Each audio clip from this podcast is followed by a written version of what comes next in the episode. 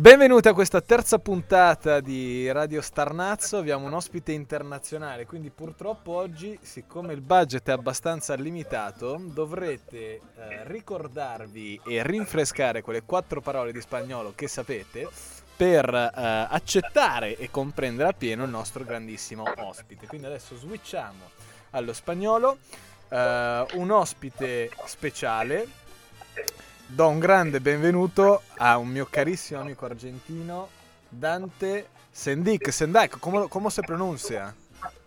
Sendic. Sendic. ¿Cómo estás? Bien. ¿Cómo estás, fratello mío? Benvenuto. Francesco. Bienvenido a este hermoso programa. Un hermoso Gracias, programa Bimbo. que arrancó hace poco y quería tener un, un huésped internacional y dije, bueno, excelente que, que esté también mi hermanito Dante.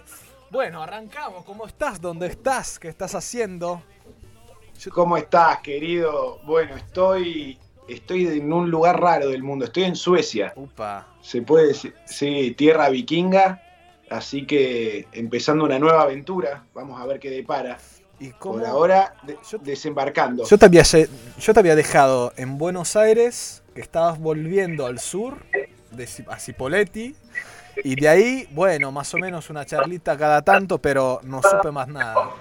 Cerró el bar, vi, la, la magnífica pulpería, porque tenés que saber que Dante abrió junto a dos otros genios el bar más copado de toda Buenos Aires, que se llama la Pulpería. Es un bar histórico. Tiene la mejor calificación de Google de Buenos Aires. Ay, qué- 4,8 estrellas. Así que cuidado que, que es un hito en la historia. ¿Y cómo? Y bueno, supongo que fue por la por la pandemia, ¿no? Que tuviste que cerrar. Fue una mezcla de dos cosas. Justo cuando empezaba marzo, en Buenos Aires la pandemia empezó en marzo. Se nos vencía el contrato y estábamos pensando en crecer, en alquilar un lugar más grande porque nos estaba yendo bien. Y encima Argentina estaba en crisis, o sea que había muchos lugares grandes, muy baratos, porque había muchos bares cerrando. Esa semana que empezó la pandemia estábamos viendo locales y bueno, justo cerraron todo y dijimos, no vamos a arrancar un proyecto nuevo, contratar empleados, crecer, invertir cuando hay una incertidumbre tremenda. Así que dijimos, listo, cerramos, lo dejamos todo en stand-by hasta nuevo aviso. Y tuviste que cerrar el bar y dijiste, bueno, me vuelvo a Cipo, a Cipoletti. No, tuve- es un- no, no, un poco más mezclada la historia. Tenía que cerrar el bar y mientras tanto estaba escribiendo un libro. Entonces, empecé a mandar el libro a diferentes editores. productores, cosas que me podían llegar a dar bola. Y el mismo día, un día antes que decidamos cerrar el bar, más o menos en julio, cerré contrato con un agente por el libro. O sea que se dio todo milimétricamente.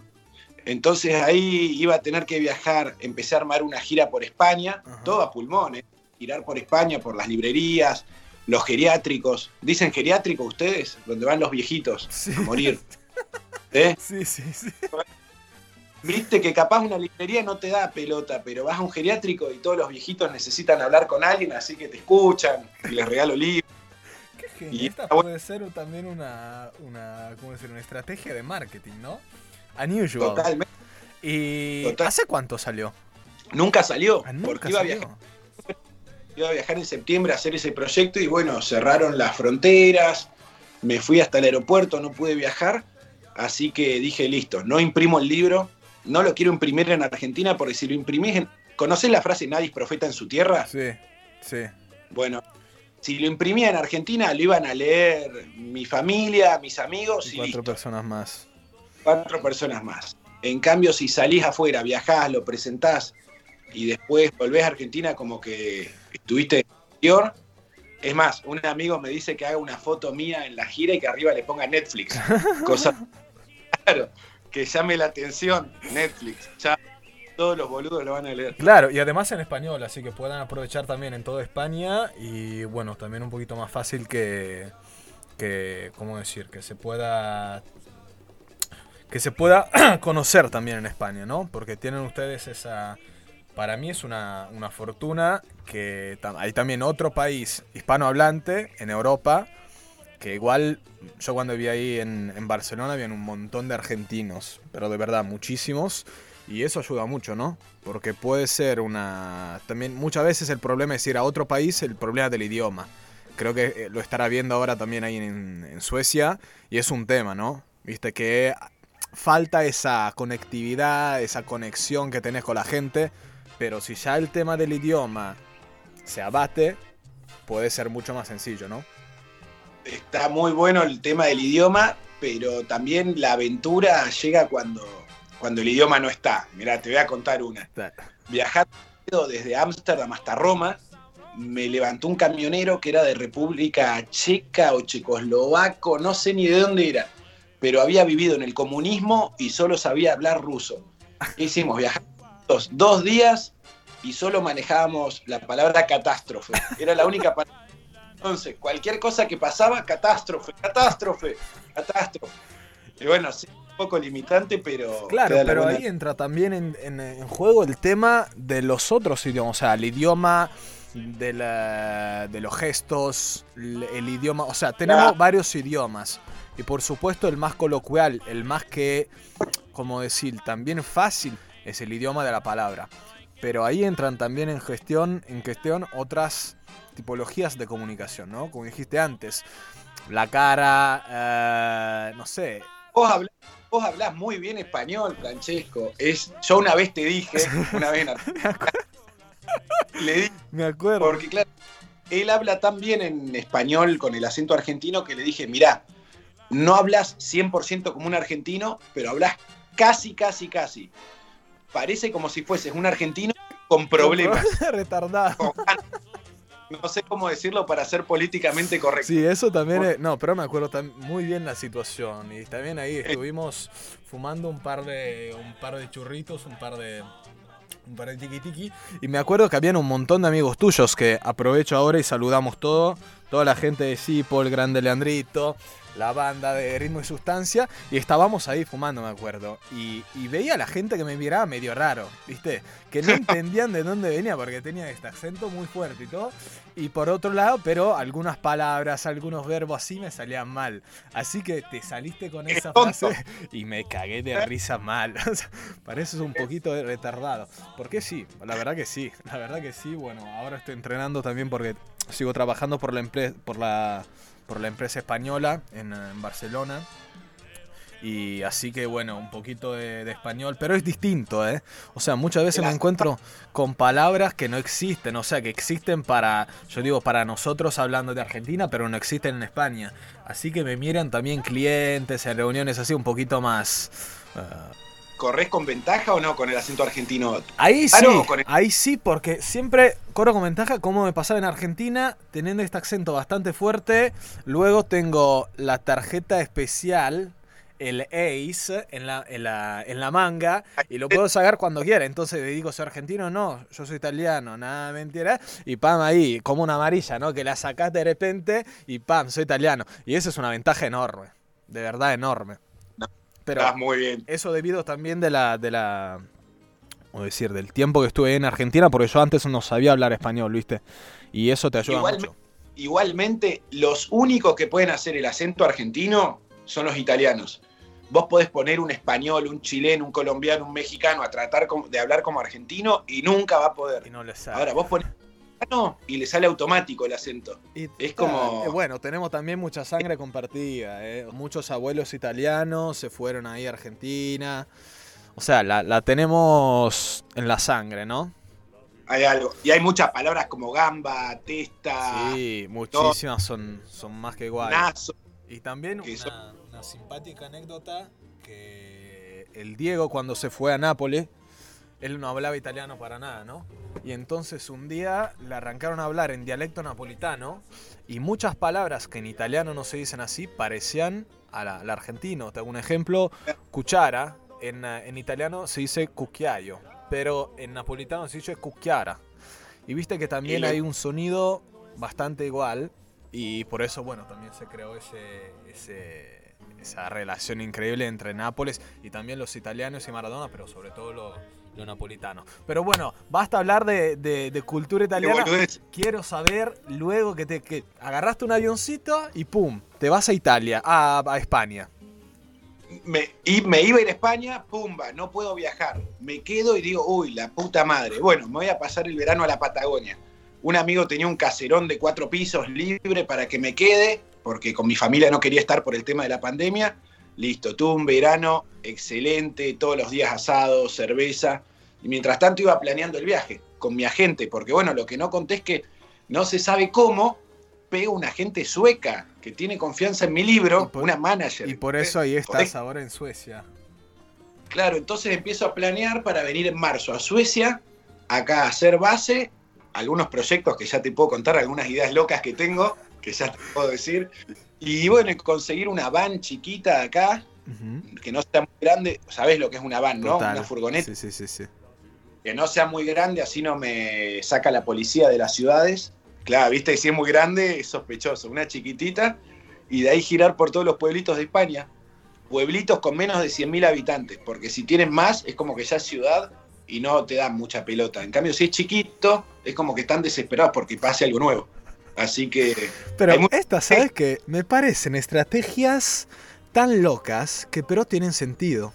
¿Quién lo pensaría unas cosas así? Un loco. Bueno, aparte de vos son medio loco, pero el tema es que al final son cosas, son estrategias extremadamente que tienen sentido. Imagínate la gente de los pueblos, que no pasa nunca nada. Es una bendición que llegue un viajero a presentar un libro. En cambio, en una ciudad, están acostumbrados en España a que pase todo, en las ciudades es una capital mundial. ¿Quién me va a... Y después con los viejitos. Los viejitos eh, juego con su necesidad de afecto. Soy medio malo. en parte sí. Pero, y bueno, ¿de qué habla básicamente? Justo para, para, explicar a la gente que nos está escuchando una pequeña presentación, que, que este pueda ser también una, una forma de, ¿cómo decir?, un megáfono que pueda llevar tu palabra y, explicar un poquito que sea... Pequeña, bien pequeña. Es un libro en el que comparo dos situaciones de encierro. Una es Gran Hermano, Gran Fratelo. ¿Dónde estuviste? donde estuve, y otra es La Cárcel, donde también estuve en Londres, estuve preso, que es una gran historia que no escribí todavía. Pero en el libro comparo los dos encierros. Entonces hablo de cómo es la salud, la educación, la vestimenta, los deportes, la música, el sol, la ducha, las amistades, los nuevos hábitos. Primero arranca bien concreto con cosas estilo educación, salud y después se pone un poco más metafísico con cosas como el tiempo, la amistad y al final hago, un, hago reflexiones. Entonces, sin hablar precisamente sobre mí, sobre mí específicamente hablo sobre mis puntos de vista y comparo esas dos situaciones que medio que a todos les llaman la atención porque son dos lugares conocidos. Obvio. Así que de eso son 30, 33 capítulos, punto por punto, bien simple, pim, pim, ¿Y dónde se puede encontrar para si a alguien le surge la duda y dice, bueno, quiero ir a, leer lo que, lo que Dante escribió, ¿dónde se puede encontrar? ¿Una, una plataforma, una librería? Estoy me hago el estrella, no se puede encontrar. Ah, no se puede. ¿Viste?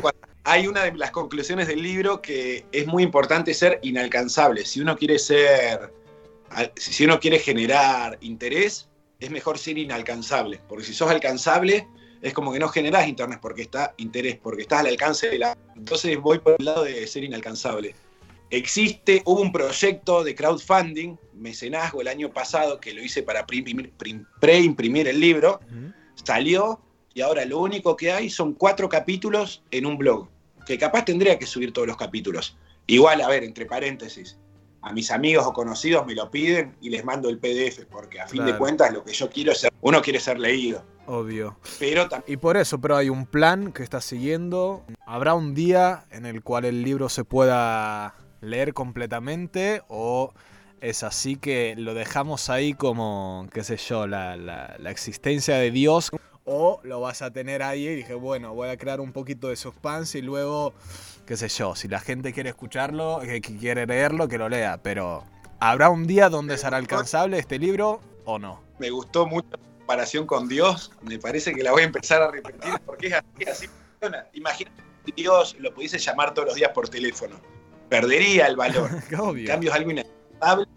Bueno, no, no, va a ser alcanzable el libro cuando llegue a España más o menos en junio voy a imprimir un par de miles de copias y además lo pienso grabar en audio para, para Spotify, viste que ahora son audiolibros. Exacto. De los vagos que no leen, de los, de los vagonetas, pero lo voy a hacer en audiolibros.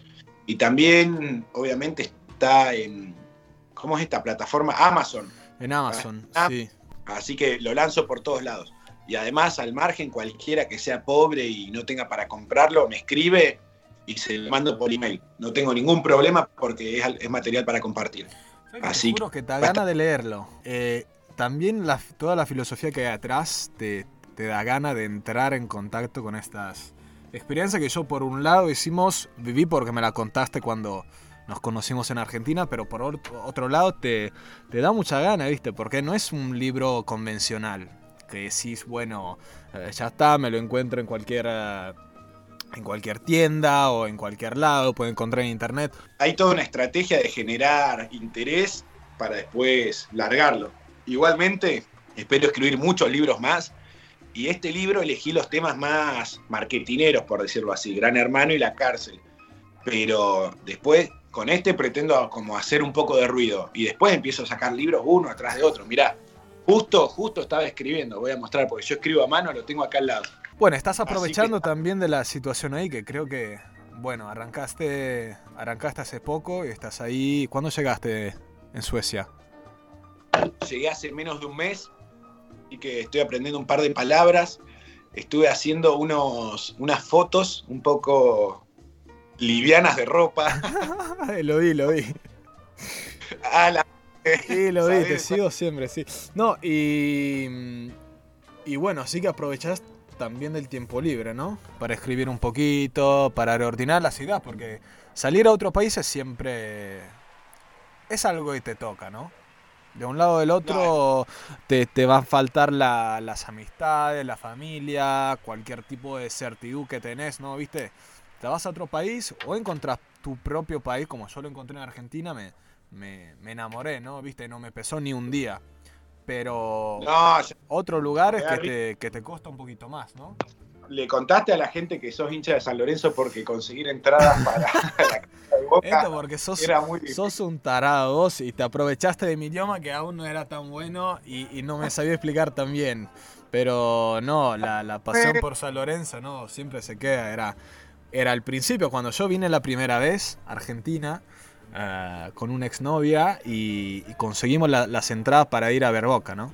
Entonces dije, bueno, el primer contacto fuerte fue con Boca. Luego fui también a ver el Ciclón. ¿Y qué pasó? Que, que fue amor. Fue amor porque, porque Boca lo podés... Boca puede ser el libro vendido en cualquier tienda, ¿no? O sea, toda la gente conoce Boca, toda la gente eh, se hace hincha de Boca porque es Boca, pero al final las cosas lindas son las menos conocidas y las más, como decirlo, originales, ¿no? Eh, ¿Cómo la estás pasando?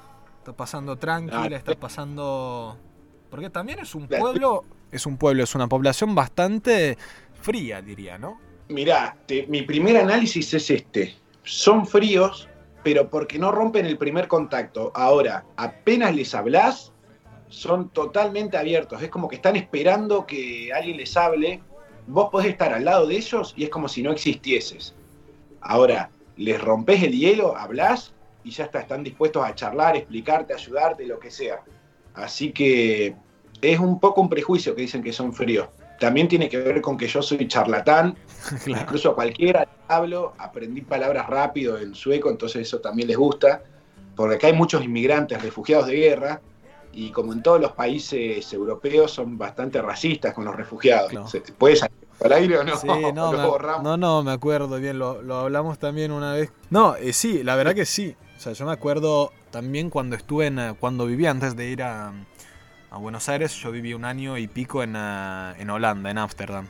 Muy lindo. Y ahí también muy lindo y encontré pero también una tipología de... que al final no es racismo, porque como dijiste antes, una vez que te conocen, se, todas las barreras se caen, pero al principio le, le- le- le cuesta bastante, ¿no? O sea, le cuesta entender una... porque también hay prototipos, hay prototipos, hay prejuicios, sí, hay prejuicios y también estamos siempre como marcados con una con una idea que al final es siempre incorrecta. Bueno, como los italianos que cuando van por el mundo hacen quilombo. La verdad que sí, somos bastante quilomberos, tenemos, hablamos siempre a voz muy alta y todo así, pero al final si te vas a ver una relación que tenés con un italiano puede ser lo más que tenés, ¿no?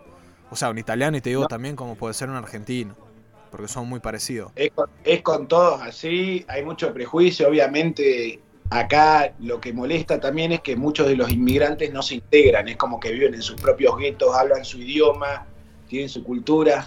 Y obviamente, yo entiendo, a mí me molestaría también si soy de un país, recibimos gente, pero esta gente es como que usa el país como un baño, ¿viste? Y no, y no forma parte. Bueno, igual me parece que me estoy poniendo muy picante, Francesco. bueno, no, tranquilo. Luego tenemos, por suerte, tenemos la posibilidad de cortar y, pegar. Así que acá le vamos a dar una, ¿cómo decir? Una, un imprinting más política y correcta al final. Así que no te preocupes. este es el... y, mirá que, me cuidé, porque si largo la boca... Si Largala que luego podemos cortar. Igual creo que la auditoría de hoy será simplemente, bueno, de Argentina o de España, porque en Italia no sé cuánta gente pueda, pueda llegar a ese nivel de vocabulario para entender la charla que estamos teniendo ahora. Pero no, te preocupes. Yo, yo, yo, te escucho en la radio y no entiendo un carajo, no sé ni quién habla. Hay gente hablando que no Sí, bueno, porque ahora, ahora pusimos, bueno, pusimos, desde que está, está creciendo también la radio, arrancó como, como una broma, ¿viste? Yo dije al, segunda, al segundo lockdown que tuvimos, dije, bueno, basta, voy a hacer algo que me pueda dar, viste, un poquito más de, confianza, de también para sentirme mejor, viste. Era algo que quería hacer desde hace mucho tiempo. Y bueno, nada, arranqué. Y bueno, de ahí otra gente me pidió, bueno, pero me gusta a mí también, me gustaría, me gustaría. Y al final tenemos, ahora ya somos cuatro personas que estamos trabajando en la radio, cada uno con su propio programa. Tenemos el jueves una persona, dos personas que hablan de rap italiano. El martes otra chica que habla de actualidades, cosas así. Y luego yo que hago el pelotudo el miércoles y invito varias personas así. Y entonces estamos dando de darle una, una cara más profesional posible, ¿viste? Para venderlo en un día de mañana a cualquier tipo de radio ah, de verdad, pero profesional y tenerlo como currículum, ¿viste? Y ese lo, lo ya es un programa, es un programa, arman su formato y lo meten en cualquier radio. a tomar por culo. Así, además que, eso, tenerlo como, como un CV, ¿viste? Como un currículum vitae, que si, bueno, yo hice este, este proyecto hasta ahora y bueno, una vez que lo, que lo termino lo voy a presentar como, sí, como un CV, como un currículum, ¿viste? Y digo, yo hice eso. Y nada, pero a ver, y por eso estamos creciendo y mucha gente también me escribe y me dice, bueno, pero tenés, tenés una voz rara hoy, no me parece tu voz. Y dije, bueno, por supuesto porque no soy yo. Ah, hay otra gente que trabaja también ahí dentro. Así que yo no. entiendo un carajo. A veces prendo, viste, y hay unos tipos raros hablando. Digo, ¿qué, qué poronga esto? está Francesco. Bueno, ahora entendí. No, sí, hay, también una Se tendrá que explicar, porque mucha gente me lo, me lo pidió y, nada, tengo que explicarlo de la mejor manera. Preguntita. Que, venga, venga, que, encuentra también lo que estás contando ahora. O sea, vos entraste al, Gran Hermano como nudista, si no me equivoco. Corregime si, si digo boludeces. Y de ahí antes te conocían tus amigos y basta, ¿no? O sea, no tenías la notoriedad, bueno, notoriedad es otra cosa, pero no te conocía tanta gente. También ahora tenés seguimiento en Instagram, tenés tu propia fanbase, como se dice. Pero ¿cómo fue este salto? Porque al final es un, como dijiste antes, es como si te da una popularidad inmediata, ¿viste? Y luego puede bajar también como sube. Y hay gente que para, para, para estar ahí encima hace cualquier cosa.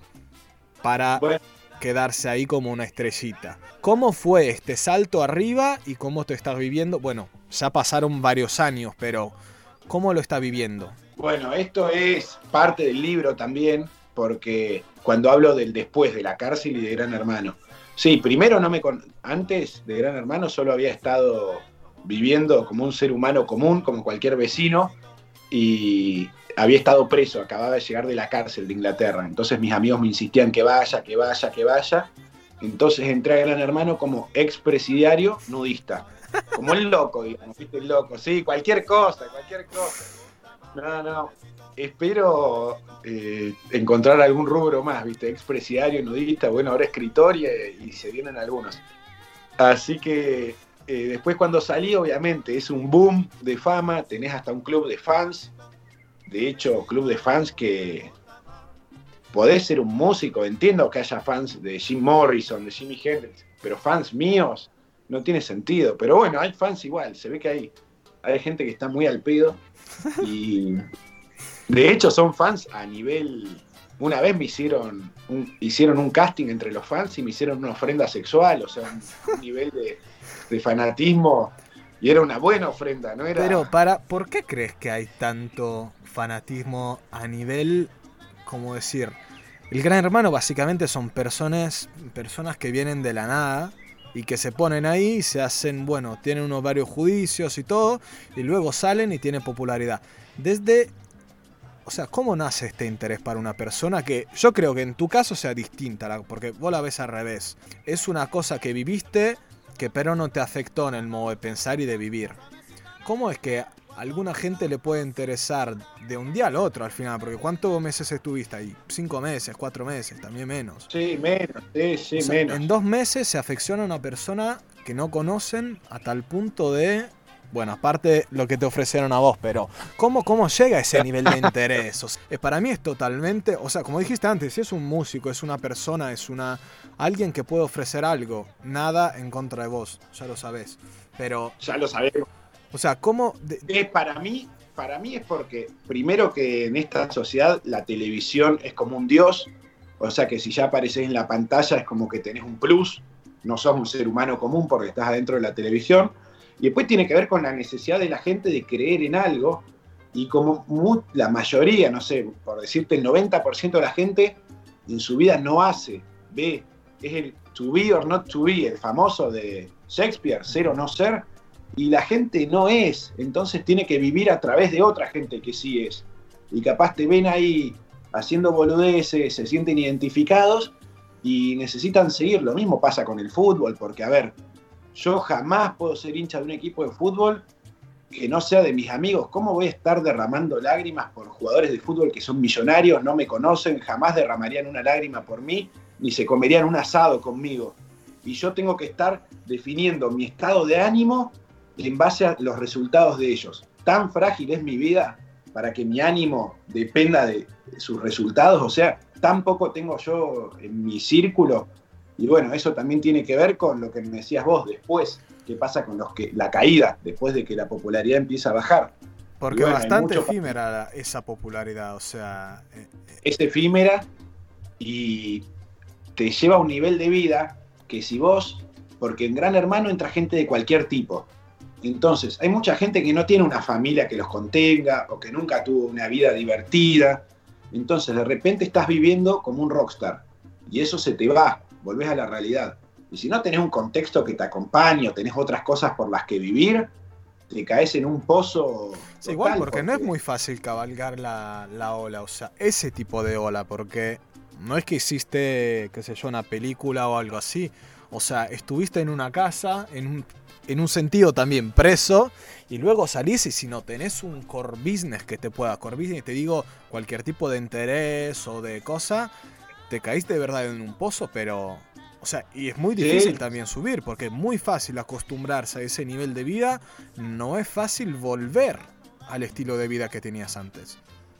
No, no, porque descubrís, aparte descubrís un par de verdades al respecto del ser humano, cómo cambian las personas que tenías alrededor tuyo en base a que fuiste famoso y dejaste de ser famoso, tu relación con las mujeres, descubrís un par de verdades como no importa ser inteligente o lindo, solo con salir en la pantalla eh, te dan pelota, o sea, hay un par de verdades sobre el humano que descubrís desde adentro y que si no estás preparado para entenderlas te destruyen. Y obviamente terminan, como decías vos, terminan muchos arrastrándose con tal de mantener un poquito de fama, haciendo cualquier cosa, haciendo cosas peores. Y bueno, hay casos de suicidio, hay un montón de casos a lo largo del mundo. O sea que es una ola que claro, que es, imagínate si los propios rockstars terminan suicidándose o muriendo de sobredosis y no, subieron tanto golpe. Imagínate un boludo cualquiera que no tiene ningún talento y que solo es famoso por haber estado adentro de la tele, después va a tener una bajada mucho peor. Y bueno, dentro de todo, son bastante pocos los suicidios y las sobredosis en los ex Pero bueno, hay que encontrar un sentido a la vida, hay que tener amigos, proyectos. Es muy importante entrenar, porque el entrenamiento te cura el cerebro. Vos podés estar mal, entrenás y la química del cerebro te cambia, ¿viste? Y vos que sos de correr bastante lo comprenderás. Sí, sí, sí. Después de correr, te sentís. Y lo que te estaba contando antes es que me, me, pasó justo ayer. Bueno, leí también un artículo que decía que el efecto que probás luego de correr mucho es parecido a lo que tiene el efecto de la, de la marihuana. O sea, te da una tranquilidad interior que es muy difícil alcanzar. Y, y el hecho sí, mensana en corpore sanos. Trabajas bien con tu cuerpo, también tu mente puede aprovechar de esta estabilidad. ¿no? Claro, es una sola cosa. Ahora, en cambio, si te quedas todo el día encerrado en tu casa viendo cómo volver a los medios y es una espiral descendente, yo creo que te hundís y te hundís. Y bueno, pasa que también es tanto, pero tanto el estímulo que tenés estando en un programa como ese, que es difícil aceptar la vida sin esa adrenalina, porque pasás a vivir a un nivel a 10.000 por hora, ¿viste? Los mensajes en el teléfono explotan, cualquier cosa que tocas la volvés oro. Imagínate el nivel que te pagan por salir de fiesta a emborracharte. ¿En serio? entonces es muy difícil dejar ese, es como un superpoder que tenés. Claro. Es muy difícil. Y, paralelamente no te pertenece, o sea, pertenece a tu momento propio, pero no te pertenece a vos directamente. O sea, como, volviendo a lo que estábamos contando antes, nos pertenece que decidís cuándo y cómo. O sea, no depende de vos, depende de la gente, bueno, de los medios y todos. O sea, que un día, como dijiste antes, tocas todo y todo viene oro, pero al día después puede pasar también que te, te, te vas a quedar en el olvido y chao. Y chao. Y después ahí es cuando empiezan las, las pavadas, ¿viste? Empiezan a pelearse en televisión con tal de mantener minutos de cámara, o terminan en la, eh, en la prostitución algunas chicas con tal de mantener el nivel de vida, o arrastrándose, por ejemplo, vos pasás a vivir un nivel de vida que lo mostrás en las redes constantemente y no te alcanza la plata para eso, porque, porque no te dan mucha plata por, por aparecer. Entonces vos querés, necesitas todos los días la foto en un restaurante, por ejemplo, comiendo buena comida.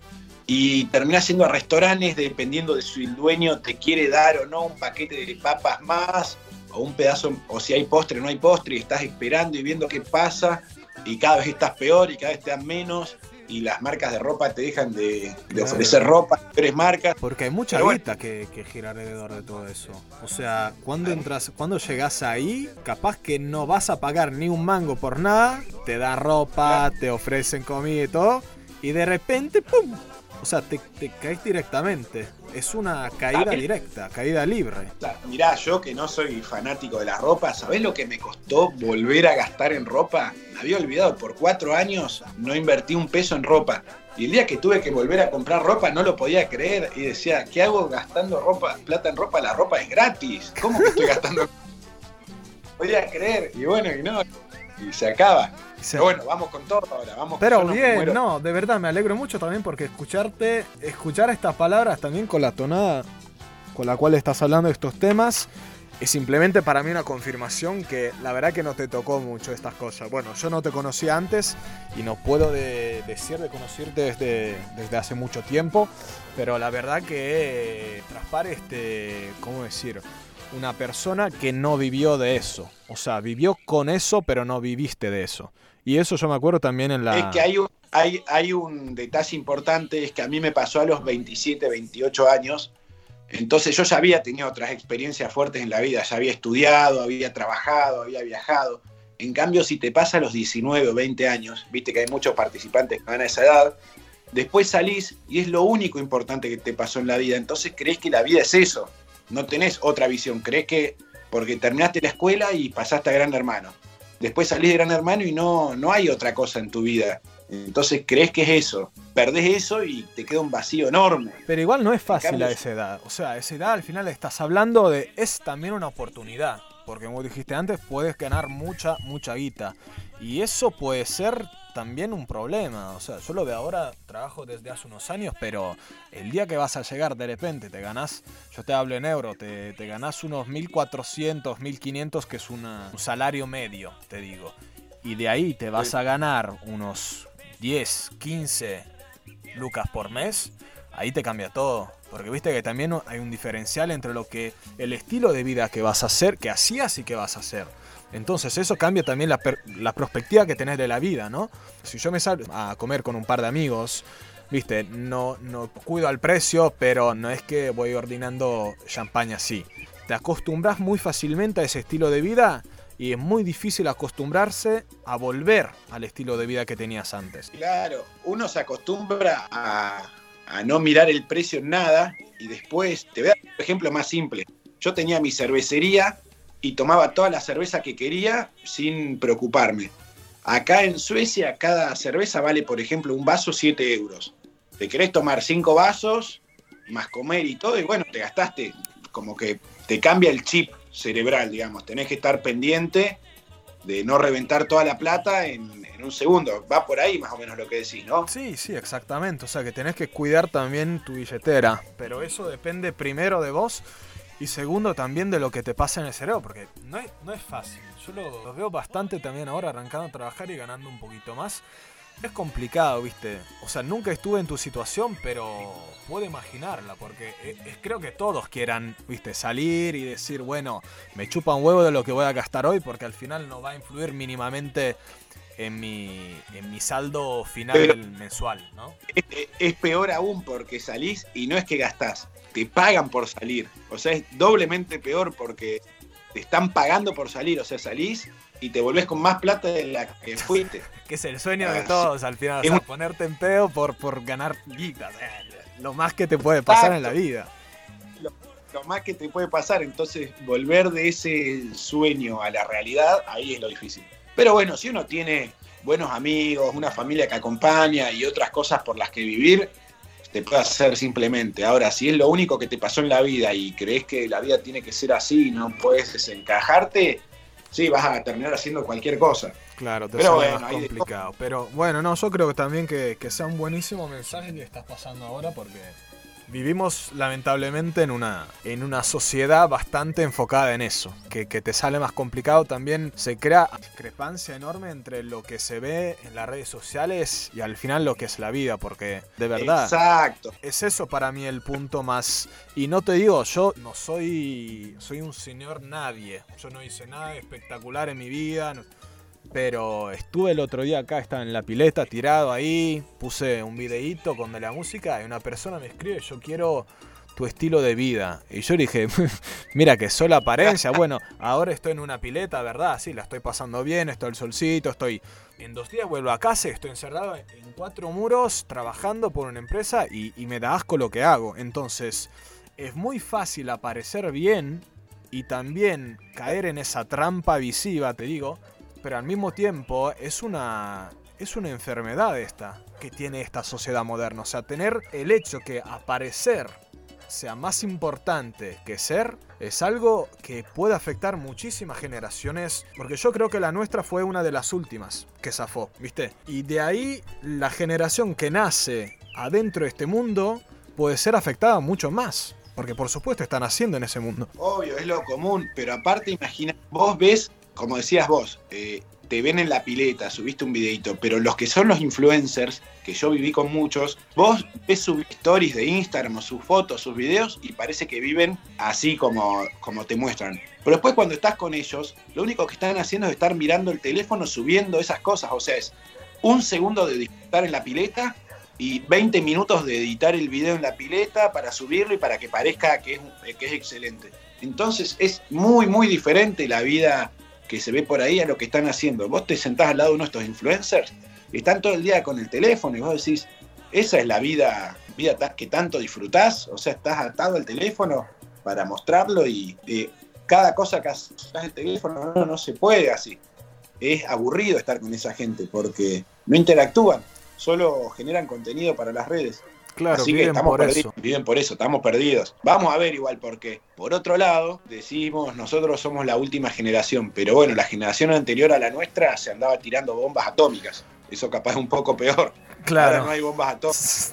Vamos a ver, había guerras mundiales antes. Bueno, ahora y no se sabe qué pasa, pero por lo menos no hay bombas atómicas. Claro, viendo el Hay último año, te digo, no me sorprendería tampoco ver que el año que viene se cagan bien a trompada Rusia o qué sé yo, el loco ese de Kim Jong-un con Estados Unidos y que salga una tercera guerra mundial. eh. Que nada, yo lo vi ahora. ¿Quién lo iba a pensar hace dos años que estábamos encerrados en una casa con miedo de salir porque hay un bicho invisible que nos va a matar todos? Si hay guerra, te espero en la Patagonia, que estamos lejos, no llega la radiación, nadie nos va a... Entonces, ahí vamos a estar a salvo. Espero que podamos volar. Eso te Ahí tenés un- te buenísimo. Igual me encantaría mucho volver un día a mi querida Argentina. Y nada, ahora entonces, planes por el futuro que tenés. Ahora, por lo que entiendo, te quedas ahí un ratito en, ah, en Suecia y luego arranca rumbo a España. Bueno, no, la, voy a contar la bomba. No sé quién la va a escuchar, quién no la está escuchando, pero quiero una nueva aventura porque mi oficio es escritor, pero para escribir hay que tener una vida. Si no tenés una vida no podés escribir. Y no hace falta escribir de tu propia vida, pero bueno, vas conociendo cosas y generás contenido y aprendés. Eh, mi agente es sueca y acá en Suecia hay una directora de cine porno feminista que es muy, muy... Por ahí viene la mano. Esas fotos raras que viste mías vienen por ahí. Entonces, Erika Last se llama la directora. Entonces dije, ¿por qué no? Volviendo al tema que decíamos que a la mayoría de la gente le gusta ver y a los menos les gusta hacer. Bueno, dije, en vez de ver porno ver porno, ¿por qué no trato de hacer? Así que, así que hicimos una sesión de fotos y voy a ir por el casting. Vamos a ver qué pasa.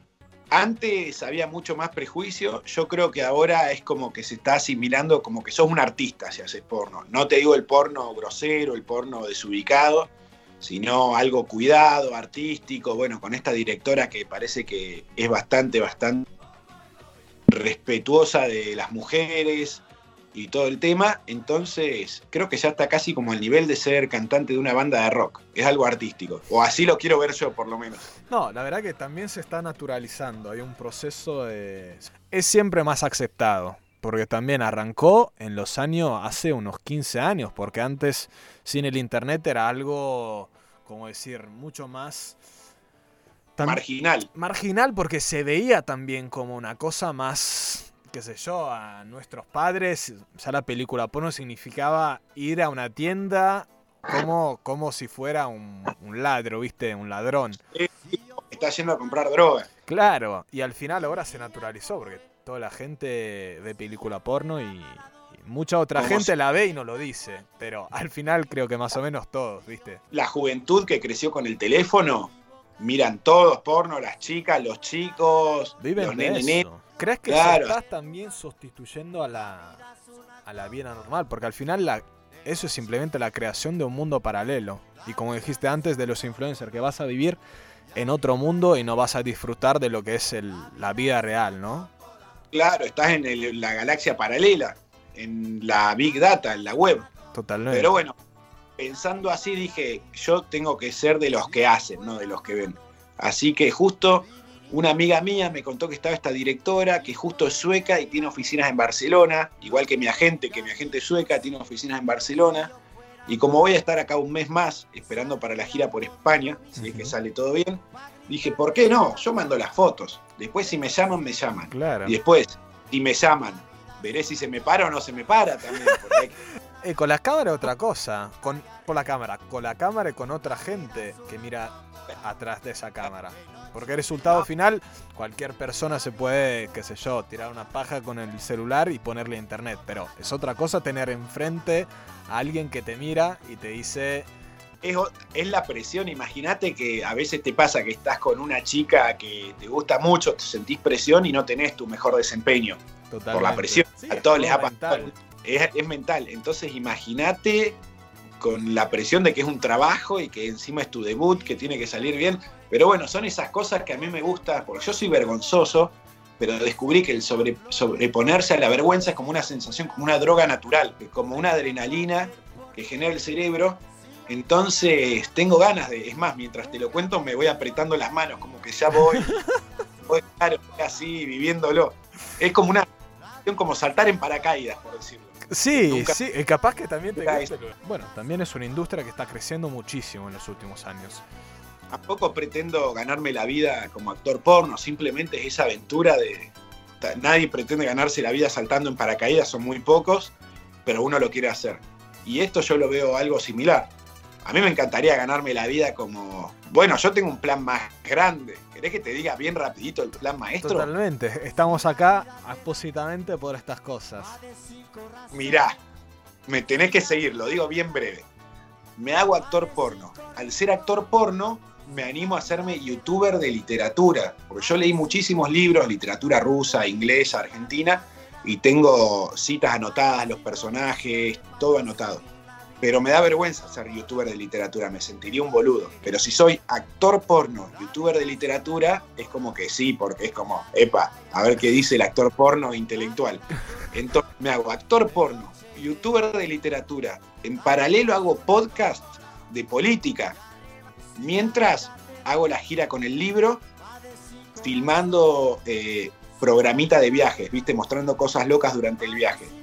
Entonces ya ahí tenemos youtuber de literatura que es actor porno, voy bajando mis ideas políticas y mis proyectos para hacer en mi ciudad, Cipolletti, en la Patagonia. Hago un programa de viaje mientras voy mostrando mis viajes y vuelvo a Cipolletti y durante dos años golpeo las puertas de todas las casas para charlar con todos los vecinos y me postulo para alcalde. ¿Qué opinas? ¿Puede ser o no?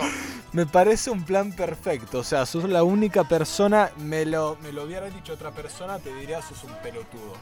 Pero conociéndote, sabiendo cómo pensás y cómo encarar la vida, te digo, me parece un plan espectacular. Espectacular. Y aparte, son como siete ideas con que se concrete sola solo una, ya voy a estar contento. Bueno, ya sea no son ideas así que, te pasan por la cabeza cada día. son ideas importantes y bastante. Ya cumplir una sería un buenísimo. una ¿Alguna vez el alcalde de tu ciudad golpeó, algún candidato alcalde, golpeó tu puerta y te preguntó qué querías? Bueno, ahí también son circunstancias distintas porque yo viví siempre en Milán o bueno, en otras ciudades tan grandes que también se pone más complicado, pero... Bueno, pero imagínate. No, odio que no, odio que no. Un amigo es abogado y se dedica al marketing político y me dijo, el 50% para ganar una elección es ser conocido. Entonces, ese 50 sería ser conocido con toda la artillería que te conté, sumado a visitar a la gente. Y después, eh, las ideas que las haría en el podcast. Por ejemplo, te digo una, para que veas mi visión. En cuarto grado, cuando los chicos tienen 10 años en Argentina, juran a la bandera. No sé si en Italia se hace No, no se hace. Se le promete como lealtad a la bandera. Es una cosa bastante antigua que mezcla religión con arte, pero entonces no voy a luchar para sacarlo, porque tampoco es que quiero ser una lucha, pero el día que juran a la bandera, a los chicos les haría que tengan que plantar un árbol en Cipolletti. Entonces, claro, entonces ahí se sienten parte de la ciudad, aprenden sobre la vida y la muerte, eh, entienden lo verde, que los árboles ayudan al planeta, encima Cipoletti queda más lindo con árboles, y encima los pibes tuvieron un día de campo, pasearon, se conectaron con la naturaleza. Ahí tenés una. Ya tenés a los pibes, plan. Sí, no, es que es infinito esto. Aparte, yo ya se lo conté a un par de amigos en Cipoletti y todos quieren hacer campaña. ¿Cuánto, lo peor es que. ¿cuánto, ¿Cuánta población hay en Cipolletti? ¿Cuántos son los, los habitantes? 100.000. Bueno, tampoco es tan chiquita. No, necesito dos años para ir a todas las casas. dos años. Y en teoría, sí. Y en teoría de algo tengo que vivir porque son dos años tiempo completo. Pero bueno, si tengo ya esa altura cinco libros escritos y vivo de las regalías de mi Y hay que poner, hay que poner un par de, ¿cómo decir?, de objetivos para mí más a corto plazo. O sea, el corto plazo, bueno, ya los tenés, pero el largo plazo creo que sea más que claro y, bien definido, ¿no?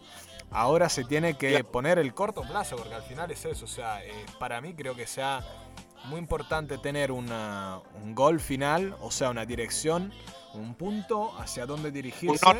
Y luego de ahí, pero se necesitan también unos palitos que se pongan en el medio del camino, ¿viste? Para decir, alcanzo, este me doy un objetivo para el mes que viene y me tengo, qué sé yo, tengo que hacer esas cosas para llegar a ese punto. Y de ahí arrancas con otro, y de ahí arrancas con otro, y mano a mano paso a paso vas a poner todo. Bueno, te cuento, ya estoy filmando, ya estoy filmando para el programa de viajes que te dije. Estuve en Estocolmo. ¿Conocés la palabra del síndrome de Estocolmo? Claro, obvio, la de la. ¿Cómo se llama? La síndrome que tienen las personas que vienen, eh, los rehenes, ¿no? Exacto, muy bien, Francesco, pero qué periodista informado. Esto es, papá. Que te enamoras de tu propio. ¿Qué es? De... Secuestrador. Exactamente. Sí, sí, también italiano es igual. Bueno, el primer video que hice fue en Estocolmo, estuve en el banco donde hubo el primer secuestro, donde los rehenes se enamoran de su secuestrador, cuento toda la historia, y de ahí surge el síndrome de Estocolmo, que en Argentina en el año 2000 hubo un robo maestro que hubo síndrome de Estocolmo, ahora salió la película, todos defendían a los secuestradores, bueno, en porque viste que cuando roban bancos, medio como que la gente no está tan en contra de los ladrones de bancos. Sí, porque hasta son... son distintos tipos de ladrones, porque al final. En Italia menos, pero me imagino mucho más en Argentina, al final se ven como ladros también los otros, o sea, lo, el banco. Y, y, en todo el mundo, por ejemplo, está la historia de Batch Cassidy y Sundance Kid en Estados Unidos, que van robando bancos y es como que son héroes rurales, ¿viste? Total, sí, sí, ahí también últimamente, al día de hoy también creo que se, hizo mucho más difícil, así que agarra también como decir una pinta un poquito más heroica, pasar el término que por supuesto no es un héroe uno que, que va a robar un banco, pero se puso tan complicada que también tenés que que tener un par de huevos así para... Eh, sí, tenés que... llegó a un nivel donde tenés que conocerla, porque si no la cono no podemos entrar con un, con un cierre en, una, en un banco y decir, bueno, ahora te voy a robar todo, porque te, te agarran en dos minutos y te ponen en cuatro, en, te ponen en cana al, segundo. Vos dijiste que no son héroes, pero para mucha gente del mundo, un ladrón de bancos es un héroe. Porque es muy fácil ser o equivocados, pero hay también, también creo la percepción que, y es algo que al cual no se puede poner y meter mano, ¿no? Que los bancos te, bueno, a todos nos afectan. O sea, directamente o indirectamente, afectando la economía, afectan la economía mundial. Y eso implica que también indirectamente estás siendo robado por algo que no te que no entra directamente en tu vida, ¿no? Y eso implica que hay también un odio sale un poquito más No, no te eso sí. Borrar todo, borrar todo, porque nos van a, a buscar de la Interpol, Francesco, haciendo al Esto no, no es legal. Que conste que es un análisis antropológico de la sociedad lo que estamos haciendo. No estamos ah, Totalmente. Igual somos dos boludos cualquiera, o sea que, no tenemos algún tipo de. tampoco las herramientas para hacer esas cosas. Así que, por supuesto, es simplemente una charla una charla entre amigos. Y no, me parece bueno, un plan, eh, un plan estupendo, impecable. Por cuanto pueda parecer loco a muchísimas personas, pero eh, de verdad, conociéndote creo que todo tenga mucho más sentido si lo contás vos en vez que, que cualquier otra persona, ¿no? Como te digo, yo ya con cumplir una sola de las siete cosas que te dije, soy feliz. Ah, te agrego una, te agrego una y una en el medio también ser trapero, cantante de trap. Pero esa, esa no te la banco, man. No te la, no te la banco simplemente por una cuestión que creo que sea un mundo tan saturo y tan, eh, ¿cómo decir? Eh, violentado, pero en el sentido de la palabra. O sea, eh, toda la gente se puso a hacerlo. Así que creo que esas pueda, por cuanto las otras cosas creo que puedan tener un, un plus esa no la banco también porque no, me gusta la música, pero, viste. Pero, escuchá el trasfondo, el trasfondo y me vas a entender. En el 2013 estaba viajando a dedo por España. Paré en una estación de servicio en un puesto de gasolina y unos pibes en un pueblito de 5.000 habitantes se me ponen a hablar y me invitaron a pasar una noche con ellos en una casa de campo. Porque me vieron, viste, viajero, buena onda. Pumba, fui a pasar con ellos la noche y eran raperos y yo viajaba, tenía un CD de música en el que canto, de rock y punk, que le dibujaba la tapa, les regalé mi CD, ellos rapearon toda la noche, no nos vimos nunca más. Siete años después, yo publico el libro y no lo publico, saco el proyecto del libro y le mando una copia a este pibe, que yo tenía el número. Se puso re contento, que, le había, lo había contactado después de siete años, que él no, no había tenido más mi contacto y me contó, me dice, ¿te acordás que andábamos con lo de la música? Bueno, ahora soy productor, ya vivo de la música, me encantaría grabar un tema tuyo porque me acuerdo que vos nos regalaste tu CD. Entonces él me incentivó a todo eso y yo dije, ¿por qué no? Si voy a estar de gira por, por España, él tiene su estudio en Madrid, ¿por qué no parar un día, hablar dos o tres boludeces y que me quede un té? Así tiene más sentido. Y a tomar por culo. Probar. Yo sé, soy de la idea que si no, si no probás, ya perdiste. ¿Viste? Eh, Aparte, es probarla y si la probás, aunque vaya mal, pero intentaste hacerlo. Y, básicamente lo que hice yo con la radio, ¿viste? No, no espero de llegar a, un nivel, pero, o sea, espero que sí, pero por supuesto, si no funciona, intentaste. No, pero aparte, en mi caso nada puede ir mal, porque no es mi sueño ser trapero. Me chupa un huevo.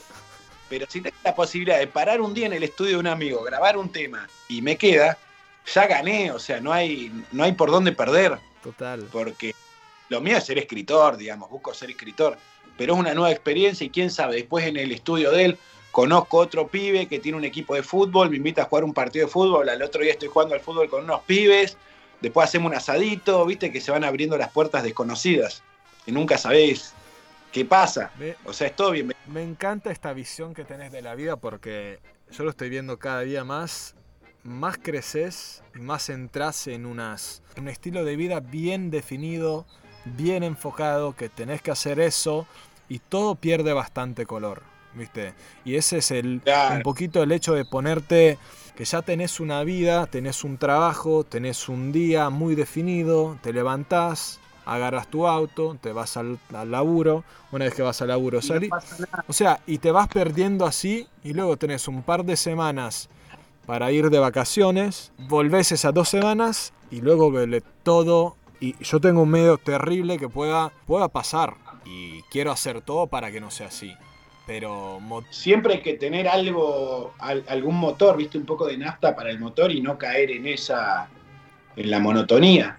Cualquier proyecto, bueno, vos tenés el proyecto de la radio, eso es clave por más de que tengas que trabajar, laburar todo. Ustedes dicen laburar en italiano o no? Sí, sí, sí, sí. laburar. Sí, sí, laburar, sí. Otra de las palabras de lo que hablamos. Eh, por más de que tengas que laburar todos los días, estás en paralelo haciéndolo en la radio, capaz con la radio ya viste que otra gente te pidió participar, y después esa otra gente capaz tiene otro proyecto y dice, eh, este Francesco era un pibe interesante, vamos a llamarlo.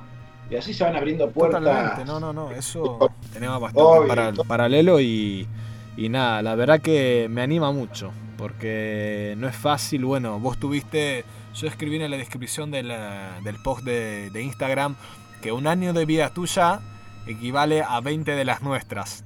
Porque básicamente viviste, pero bueno, hay que ser objetivos. Y viviste una vida repleta de, de, emociones y de, y de también hechos que, que habitualmente una persona yo te digo normal, pero una persona cualquiera no, se encuentra. Otra de mis vidas rara, muy rara, que no tiene nada que ver. A los 20 años yo estaba estudiando, falleció mi papá, a los 20 años me tuve que hacer cargo de la empresa de él. Y tenía 20 años y tenía 20, 25 empleados a mi cargo.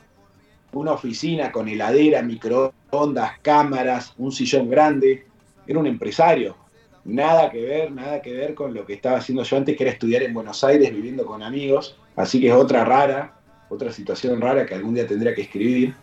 Y así se van acumulando cosas. Y sí, después uno dice, todo esto pasó entre los 20 y los 30 nada más. Bueno, bien, estoy contento porque los hice valer. No se podría haber hecho más, pero hice más de lo que me esperaba. ¿Se entiende? Totalmente, totalmente. Bueno, tenés material tenés bastante material para los próximos libros. Bueno. Saludos para todos. Hermano, te agradezco muchísimo porque de verdad fue una charla muy, muy, muy interesante también, por, ah, también para mí. Y te digo, te mando un abrazo grande. Quiero un update y haremos un update más adelante para saber cómo y sobre todo si arrancó tu carrera en el mundo hard y te agradezco de verdad muchísimo porque, porque fue, fue, fue muy lindo, bueno, sobre todo hablarte y verte que no, no hablábamos desde hace mucho tiempo. Y te mando un abrazo, espero que haya disfrutado esta horita que, no, que, no, que nos recortamos hoy y, espero verte muy pronto y te agradezco mucho por, por el tiempo que me dedicaste. Bueno, espero haber cumplido con las expectativas de los que están oyendo. Siempre uno yo soy bastante eh, ¿cómo se diría? Bastante inseguro con eso. Uno dice, uy, habré llenado las expectativas, no habré llenado las expectativas, habrá contenido, podrá editar con lo que hablamos, juntará la hora que necesita. Pero bueno, espero que sea y a fin de cuentas después la vida pasa y si salió, salió y si no salió, no salió. ¿Qué va a hacer? Claro. Hay que dejarlo mejor. Absolutamente. Bueno, Franquito. Un abrazo grandísimo, hermano. Te abrazo fuerte. Un abrazo. Felicitaciones por el programa. vos también, suerte por tu, carrera actual, tus futuras carreras y cruzamos los dedos que todo salga bien. Y viva la vida. Un abrazo. Viva la vida, papá. Chao, querido. Un abrazo grande. Chao, Chao, Chao. Chao, chao, chao.